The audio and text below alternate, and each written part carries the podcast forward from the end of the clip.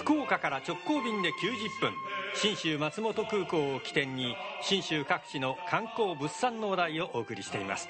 爽やか信州リポートのコーナーです。スタジオにはいつもの通り中島理恵リポーターです。中島さんおはようございます。おはようございます。おはようございます。先週放送が終わって取材に行くと言って私なんですが、うん。行ってまいりました、はい。お帰りなさい。なぜ行ったかの理由ははい。小正月の行事が面白いからなんです。へ松本の。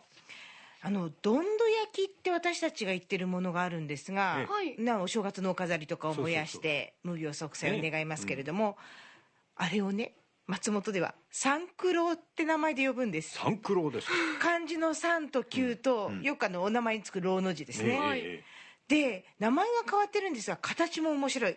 円錐形でえうん高さ23メートルぐらいになるんですよ。ううん。ん3本の木をこう斜めに組みましてはい。円錐形の元を作ります、はい。そこに松飾りですとか、あの正月の飾り、うん。あとあの松葉とかがダーッと組んでやって、うん。その周辺をだるまがくるりくるりくるりとまるでクリスマスツリーみたいに飾られるんです。ああ写真見てますけど本当だ。で3本組んだ木のてっぺんにはまたまただるまが乗っかったりして。結構な数のだるまですね。そうなんです。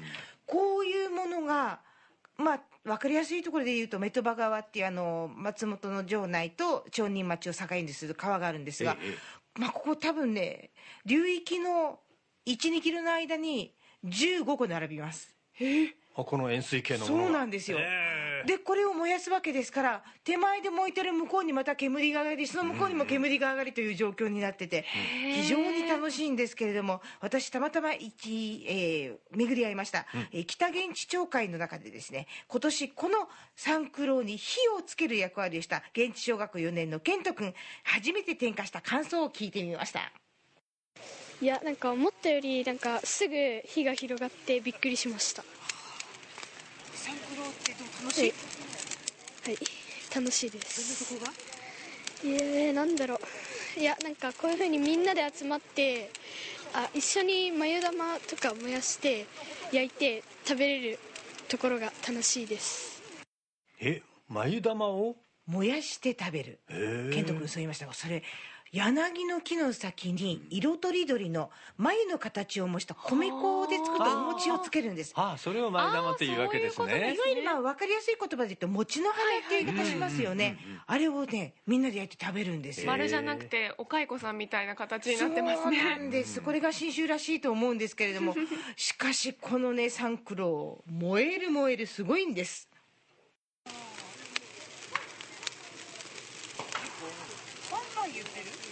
あこれはだるまがパーンって弾けっていうこっちに来ない？あ大丈夫だと思います。あでもたまになんか思いっきりバーンって。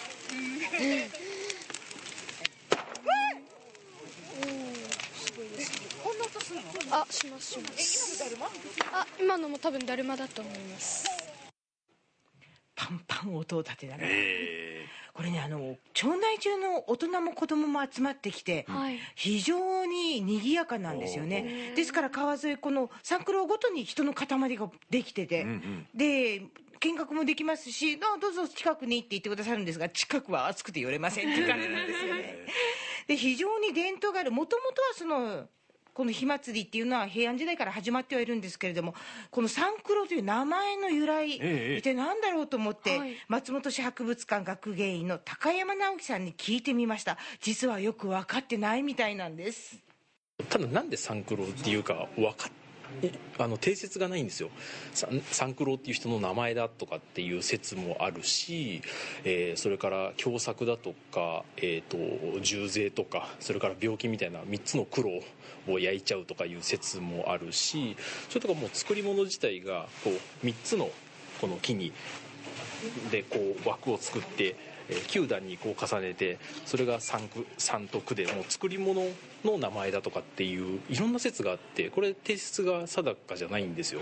で三九郎っていう形であの言われてまあわかんないんですけどまあ面白い名前ではありますよね。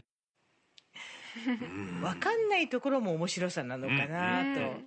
でこの三九郎という呼び方をするのは長野県全体ではないわけなんですよね。あ松本。そうなんです、大体この松旧松本藩の治めてたぐらいの地域が三九郎っていうところが多いらしいですね。じゃあその松本藩に三九郎さんとかいう人いたんですか？えっ、とねこれも一個説があってあの松本城の設立にこう関係のある石川、えー安永っていう人がいるんですけどその人の幼い時の名前が三九郎だったとかっていうのもあってそういうのと関係があるんじゃないかっていう人もいたりもしますねいろんな話があって面白いんですけどね、まあ、あのやっぱりその無病息災で火のパワーを受けて、まあ、我が身を元気にしようとかいうそのなんだろうみんなの信仰みたいな部分もありますしもともとその道祖神の神様に捧げるお祭りでもあったとかいろんな説があってだからなんていうんでしょう効能と言いましょうか、皆さんこういう期待というかこういう思いがあるというのもあるんですね。例えばあのこう書き初めみたいなものをしてそこであの持ってって焼いて高く上がると、まあ、あの書が上達するとかって言われてたりあと,、えー、と眉玉って言ってこうお餅みたいなちっちゃいのを作って、えー、と柳のこう枝に刺してそれを焼いてそれを食べると肌とかお腹を病まないって言われてたりだとかあとそのサンクロの火に当たると体が丈夫になるとか。